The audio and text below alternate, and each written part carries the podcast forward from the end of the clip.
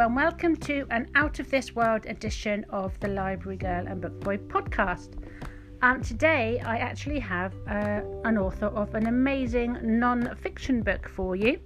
Um, I'll be interviewing Stuart Atkinson about his beautiful um, A Cat's Guide to the Night Sky, which is illustrated by Brendan Kearney. And I will also be sharing some other space themed recommendations, as I know it's a topic that children and teachers love equally. Enjoy!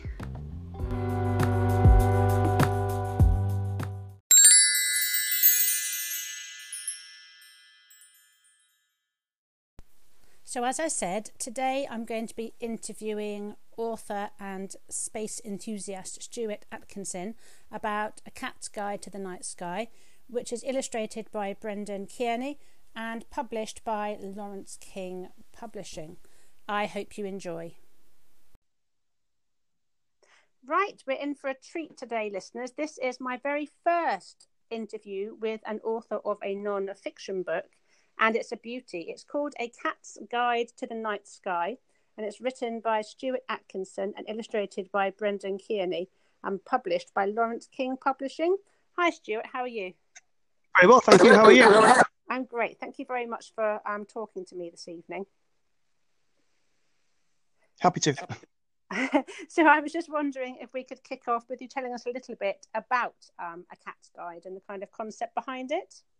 Okay, well, I'm an amateur astronomer and I go stargazing in places like Kielder Star Camp, Caldicot Forest, where it's nice and dark because there's no light pollution. And we go twice a year and we always take our cat with us. And pause for laughter, I know, yes. Yeah. a cat in a tent in a forest. How do you what, what could possibly go wrong? Wow. Um, so we took our rescue cat Peggy a couple of years ago, and I took her outside to get out of my girlfriend's way. He was having a fit, trying to tidy up, and we're outside on this starry night, and Peggy starts looking at the night sky, and I thought, no, a coincidence, but she was actually looking around at the night sky. Wow. And the light bulb above my head just went bing, and I thought, hmm, cats astronomy makes sense. They're out all night. When they're bored chasing mice, what are they going to do? Look at the night sky. So I sketched down an idea for a, a book, sent it off, and then here we are. We've got a cat's guide to the night sky on the shelves. I don't know how you got your cat to cooperate stargazing. Mine will barely leave the bed for food, let alone to come out in the middle of the night. Well, Peggy was a rescue cat who had a very, very hard start to her life. Uh, badly abused, a long story, but we, we got a different life entirely. And yeah. she loved being inside. Um, she'd come outside with me now and again, but reluctantly. But I was told to take her outside on this one night. It was against Peggy's wishes because she was driving my girlfriend nuts in the caravan. Uh, I was just holding her, and she actually just stopped and, and looked up. And I thought, Am I imagining this? But she was actually looking around. There were no birds, no distractions, nothing like that. She was looking around. And although her eyesight isn't brilliant, people say it's rubbish, but she was looking around just with me on a nice clear night. And it was very touching for one thing, but also quite inspiring too. And the book came out of that. Yeah, wow, what a great story. Um, so I was going to say one of the things that I really loved about the book in particular was having um Felicity the cat as yes. your narrator and guide, and it really added a feeling of warmth and friendliness. Was that your intention? Obviously, now we know it's based on your own cat, but what was that your intention? Kind of incorporating Felicity? The thing is, I'd like to, I wanted to write a book that I would have liked to have read as a kid. You see, because modern astronomy books, which are fantastic, they're so full of information. There's often too much information, yeah. and they're complicated, sophisticated, full of charts and graphs. They're more like Harry Potter spell books, to be honest, than astronomy books. I want to hmm. take it right back to basics, and you need a narrator, really. And if it couldn't be me telling kids what to see in the night sky, the cat's the next obvious thing because I had this idea for the book, and I thought have a cat on the pages telling kids about the night sky. It's very approachable. Uh, and I mean, a cat, why not? yeah, no, why not? I think it's a brilliant idea. I really loved um, the way. And she's very cute and a little bit sassy as well. Um, yeah. She she knows her stuff and she she knows the night sky, but she's also a, a cat true to her core, so she's quite mischievous and cheeky as well. Yeah, no, I, re- I thought that was a very clever idea. I really loved it. I think the introduction of the cat does add it that kind of level of approachability that you need in a child astronomy book because they can be, like you said, really overly um, complicated. Um, and cats are seen as quite wise and a bit aloof as well. So I mean, I think a dog's got to be very different. Um, the cat's guy being nice, quite sedate and quiet, but yeah. no dogs running around going, "Look at that star! Look at that star! Look at that star! Look at that star!" No, I can see a dog. Like, okay. the dog would get distracted quite easily, wouldn't it? Very easily, yes, very easily. I agree. Um, so your book, although aimed at children and written in a really digestible, understandable way, is extremely comprehensive. I mean, it covers pretty much everything you would ever need to know um, about astronomy. And it's quite busy. It's it's it's amazing how much you've got in there, but in such an easy to read um, way. How did you manage to achieve that level of information and detail, but in a kind of accessible, child friendly manner? I've been doing work in schools for a long, long time, um, doing what we now call outreach, used to be called giving talks. Mm-hmm. Um, so I've stood in front of many, many classrooms over the years, and you have to a know your stuff, but b make it fun and interesting as well. So it's not dumbing down at all, but it's translating these hard concepts into easier little sound bites, if you like. So the trick is to know your stuff, but also be excited yourself. If you're bored with the subject, your book will be boring. So my idea was to basically put one of my talks into a book, but as told by a cat, if that makes sense. Yes, in a roundabout kind of way. Well, I've talked to many, many kids over the years, so you know what kind of language to use, what sort of buzzwords they like to use, images they like to identify with, what they find interesting, what they find boring. Some bits of space is boring, facts and figures, yeah, just numbers. But to actually get imagery in there and make it come to life for them. Um, so that's what I try and do in my talks in my schools, and hopefully that works in the book as well. Yeah, no, it's such a huge topic. Um, but I think someone said that if you can't explain something in a way that a three-year-old would explain, then it would understand. Then you don't understand it well enough yourself. So I think there is a real art to distilling all your knowledge into a very short fact that a child would digest. That means you really, really know your stuff. Yeah, and you also get asked lots of questions as well. So you tend to learn what they want to know rather than what you think you should be telling them. Um, yeah. It's very back to back and forwards there because I do I pass around meteorites and space rocks and dinosaur poo in my talks. So you've got to make it visual, make it also quite tactile as well. So a book is a tactile thing. It's pages to turn, pictures to see. So I've tried to make one of my talks really in, in a book form, but with a very cool stargazing, starstruck cat in there as well. Yeah. So what is the I'm intrigued now. What is the most common thing you get asked about by children when you do your talks? it's the classic. How do you go to a toilet in space? yeah, always comes down. Cute teacher going, oh my god. Mm-hmm. So that's a popular. Also, things like what does the Earth look like from space, which is great because I can show photographs of that. Yeah. Um, did we go to the moon? My dad said we didn't. That's always a fun one to answer. Yes. Yeah, that's getting worse and worse. To be honest, we'll we will tackle that one. So the um, what else? Isn't it? Can I go into space? Kids, kids ask me that all the time. Mm-hmm. I say yes, boys or girls. It makes no difference at all. When I was at junior school, it was literally just just boys. And now anybody, any age, any sex, can learn going to space in the future maybe as a job. So that's a big shift, actually. Yeah, no, it is amazing, isn't it? And good that children want to aspire to do that as well. Yeah, I mean, see, the science fiction's everywhere now. And I love Star Trek and Star Wars, all of these different things. I, I love. I'll watch Button Moon because there's a rocket in it. I really don't care. I love um, that. that was fake. I can't actually say that. Um, oh. But the science fiction is great, but kids know it's science fiction. They don't think it's real. Adults get confused. Adults get mad about a doctor being a woman, and they get mm-hmm. mad about Star Trek Enterprise changing. So kids don't care. It's just cool, cool aliens. So if you can feed that into your talks and say, well, look, science fiction's cool, but the real planets are even more amazing. Got these massive ring systems, and the night sky too. People don't see the night sky because of light pollution, many yeah. kids buying a book will not see the Milky Way. Won't have a clue what it is. No. So I would get kids to look up and see what they can see. And then if they get to a dark sky, it'll make a lot more sense to them. But the night sky is beautiful, and we're, we're being robbed of that now, which is a shame. Yeah, no, I agree. It's, it's amazing the difference. Um, I live in um, a town, but my in laws live in the middle of the countryside, and it is amazing the difference you can see up in the sky you know, and the two different locations, the light pollution really is a lot worse than we think, isn't it? Well, that's why we go to Kielder, to the Kielder Star Camp, try to see where, where the book was born at Kielder Star Camp. Um, I live in Kendal in the Lake District, which is beautiful, and it's not badly light polluted. There is some light pollution. When you go to Kielder on a clear night, you cannot see your hand in front of your face. Sorry for the slight interruption there, folks. I think at this point the Starship Enterprise had intercepted our signal and was trying to tap in to our conversation. I hope you enjoy the second half as much as the first. So, um, you've mentioned the star camps that you go on and the school talks that you give. I was just wondering what sparked your initial interest in space. Well, I was at junior school just quite early, like five ish, a little more than five, and the Apollo moon landings were on. And we're all in the big school hall, and the big school telly gets wheeled out on its wheels, like eh, massive, mm-hmm. massive red colour TV in a cabinet. Watch this, it's important. And I watched it, and I just, my world changed. That sounds very cliched, but I just pulled into the television, and from that day, for me, it was space. And other people there, it was about sport or cars or football. Me, it was always space. And from that one afternoon watching little white figures on this huge television bouncing around. That was me hooked and, and in love with, with space, really. Yeah, no. And what, what do you think the next big space event will be that will help hook in this current generation of children? Is there anything on, uh, on the horizon that you can think of that might do it? There are plans to go back to the moon, but I think there's lots of been there, done that about the moon, to be honest.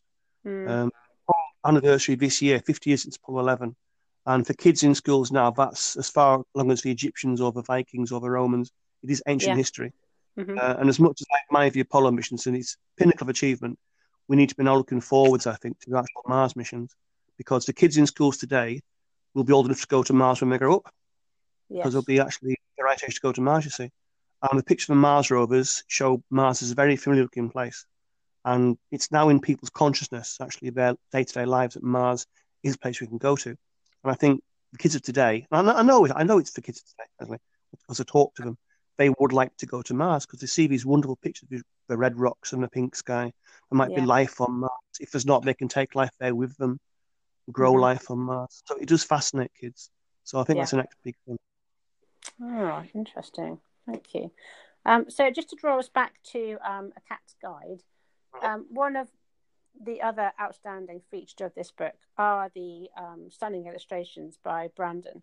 Brendan, and I was just um, wondering whether you had much communication with him um, during the process of illustrating this book, or whether you gave him the, the words, as it were, and then he interpreted those and put the pictures, the diagrams, as he saw. Well, I sent down reference material, star maps, and things, and illustration ideas, but it's all Brendan's. I mean, this they are absolutely astonishing, aren't they? Yes. It's such a beautiful book to look through. When I got the first proofs, I almost wanted to cry. I thought this is just ridiculously beautiful. Because you see many, many books as an astronomer, because you go looking through books in libraries and all sorts to share with people.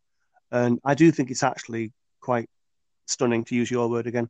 It is. Um, it's just lush and beautiful, and the, the paper's lovely. You turn a page, and just it's another like, oh, look at that moment, and that's what I've been told by people who looked at the book themselves in bookshops and things and at mm. conferences. People love the book. People have been stroking the cover like it's a real cat, uh, which is lovely. But Brendan's illustrations are finest. We, we did send down Michelle to use as reference material and a few yeah. emails, but it's not done by Brendan and through the publisher. So it's a nice surprise actually when you see it coming through your, your email and you think, oh, what does it look like? But the yeah. first cover model was just, I was actually saw this sitting on a, a windy, windswept bench in a campsite, um, sheltering from the rain, looking at my mobile phone screen with my hands shaking in the cold. Yeah. And suddenly I didn't feel cold anymore. I thought, wow. I just sat looking at it with the rain dripping off my hood and looking at this picture on my telephone screen. And I thought, look at that. Just yeah. look at that. And there's the cat and the stars glittering. And it's just absolutely beautiful. And I love it myself. Yeah, I would buy it if I'd written it. It's it's, it's a beautiful looking book. It really is. It's like it's one that I'll be keeping. It is it is beautiful as well as full of information. It's something you can just flick through and enjoy, just just looking at and dipping in and out of, can't you? And that's the joy of books, isn't it? You can use it as a reference, or you can just enjoy the pictures. Yeah. I've had people buying it for children who are like three or four years old because it's got a cat in it. It's good stuff, but it's just yeah. a looking book, and you don't need to know about white dwarfs or redshifts or constellations or you just look there's a cat with stars in the sky. It's a cat wearing a scarf on a window, looking at stars. And you don't Yeah. need anything more. There's lots more in there, yes, but as a purely visual experience, Yeah. it, it's just beautiful. I'm, I'm so humble, really, to be part of that book. It's a team effort, really. And Brendan's work and other people at LK were so supportive and worked so hard behind the scenes to get the book off the ground. Um, Brendan was something quite special, I think. Yeah, no, I think it definitely paid off. So leading Very on, proud my name. so so leading on from that, are there any um, further book plans in the future, or do you have any glimmers of ideas coming to you from a galaxy far, far away?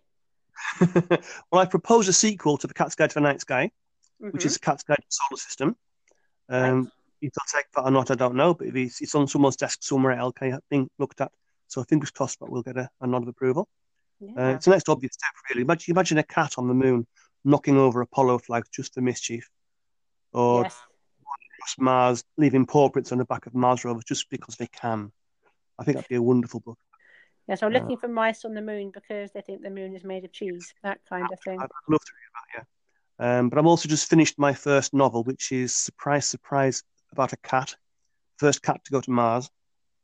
So I'm editing that now. So we'll be sending that off in the near future. And Wow, and what kind of, um, sorry, what age range is that for? Is it like a younger children or a kind of middle younger grade? children, yeah, younger children. Oh, brilliant. I have to keep my fingers crossed and my eyes open then. The first cat to go to Mars. So First cat to go to Mars. Wow. That does sound cool. Brilliant. Wow. You know, I think I have come to the end of all my questions. So I'm going to say another big thank you for giving up your evening to talk to us on, on my podcast. well, thank you for asking me. I've enjoyed it. No, it's been great. You've been my first non-fiction interviewee, so And thank you for loving the book so much. That means a lot because you, you do all this work in your little room or whatever and then sit on the shelf. But hear people actually saying they like it, like real people, like, like yourself, yes. Um, not just faceless people. Just It's just wonderful. So thank you. I appreciate that. No, and thank you, like I said. Um, so enjoy the rest of your evening, and I'm going to say goodbye. Thank you very much. Goodbye. Okay, bye bye.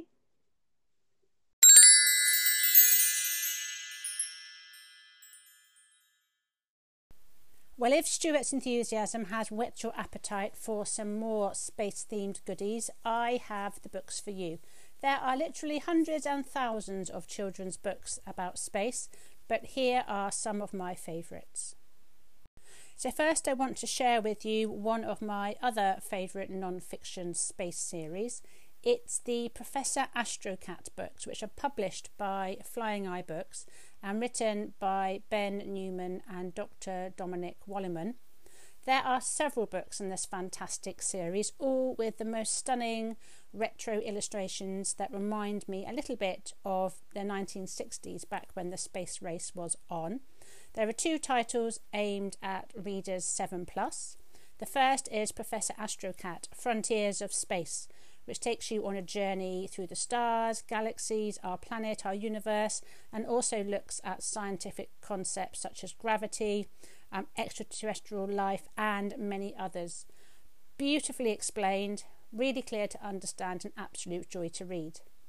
Also, in the 7 plus category, there is Professor Astrocat's Atomic Adventure, which focuses on the incredible world of physics, and you will learn about energy, power, and of course the mighty atom, all in a highly illustrated and accessible manner.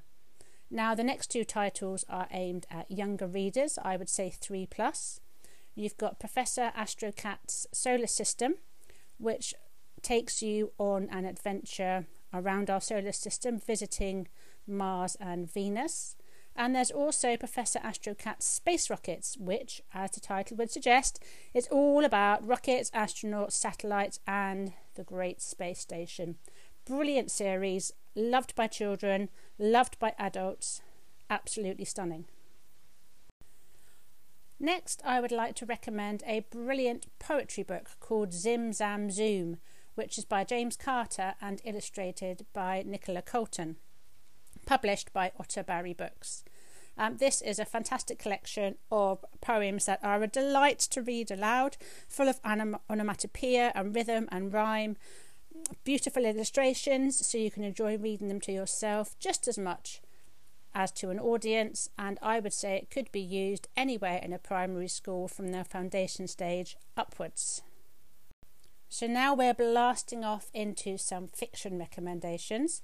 Um, the first one I'm going to make is by one of my favourite illustrators, the hilarious Mini Grey. All her books are a delight. Illustrations are beautiful and they are packed full of really funny details that adults enjoy as much as children. But the title I want to share with you today is called Toys in Space and is published by Red Fox. And it's a story about what happens to your toys when you leave them outside at night. Well, I'll tell you what happens. They get beamed up into space, of course, and in this lovely story, they explore the cosmos and help out some lonely, sad little aliens.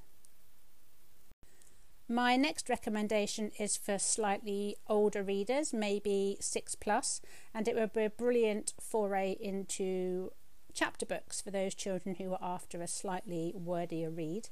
It's by one of my favourite writing duos, Philip Reeve and Sarah McIntyre.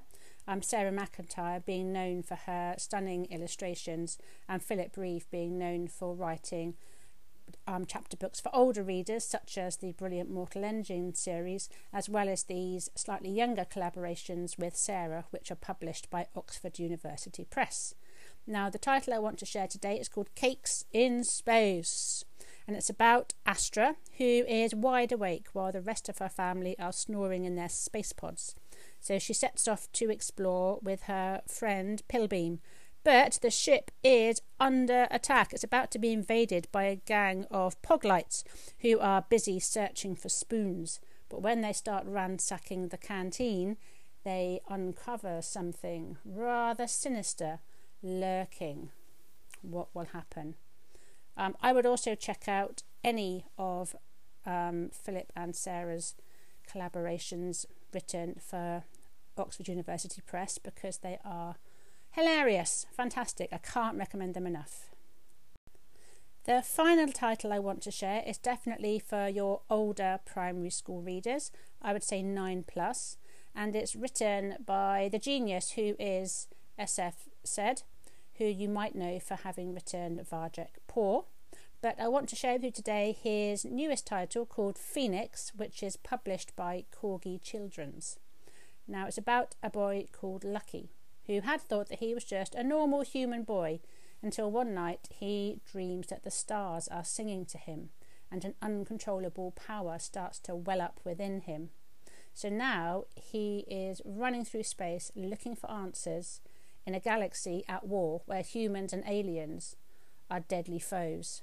An absolutely cracking sci fi fantasy adventure can't recommend it highly enough for your upper key stage 2 readers.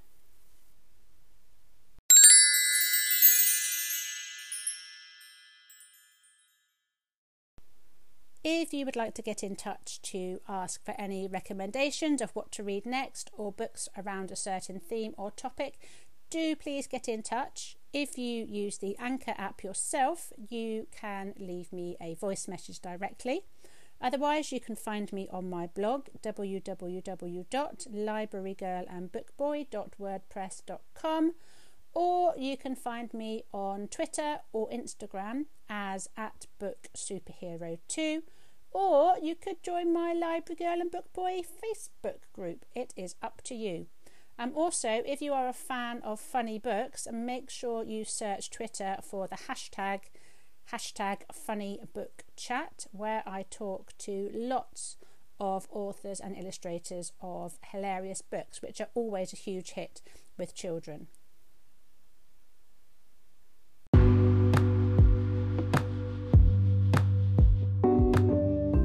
Right, well, that should be enough recommendations to keep you going if at any point you do get beamed up into space and detained by aliens for an undetermined amount of time. I hope you enjoy them. Um, if you have enjoyed the recommendations and today's episode, make sure that you download and subscribe so that you don't miss out on upcoming episodes. Um, next time, I'll be talking to one of my illustrative heroes, Steven Lenton, about his involvement with World Book Day where he has collaborated on one of the special World Book Day £1 titles with um, Peter Bently and their book is called Cruella and Cadpig. I might also try and sneak in a few questions about his Nothing to See Here Hotel series with Steven Butler and possibly quiz him about the latest Shifty McGifty and Slippery Sam title, which he works on with the wonderful Tracey Corderoy. See you next week. Bye bye.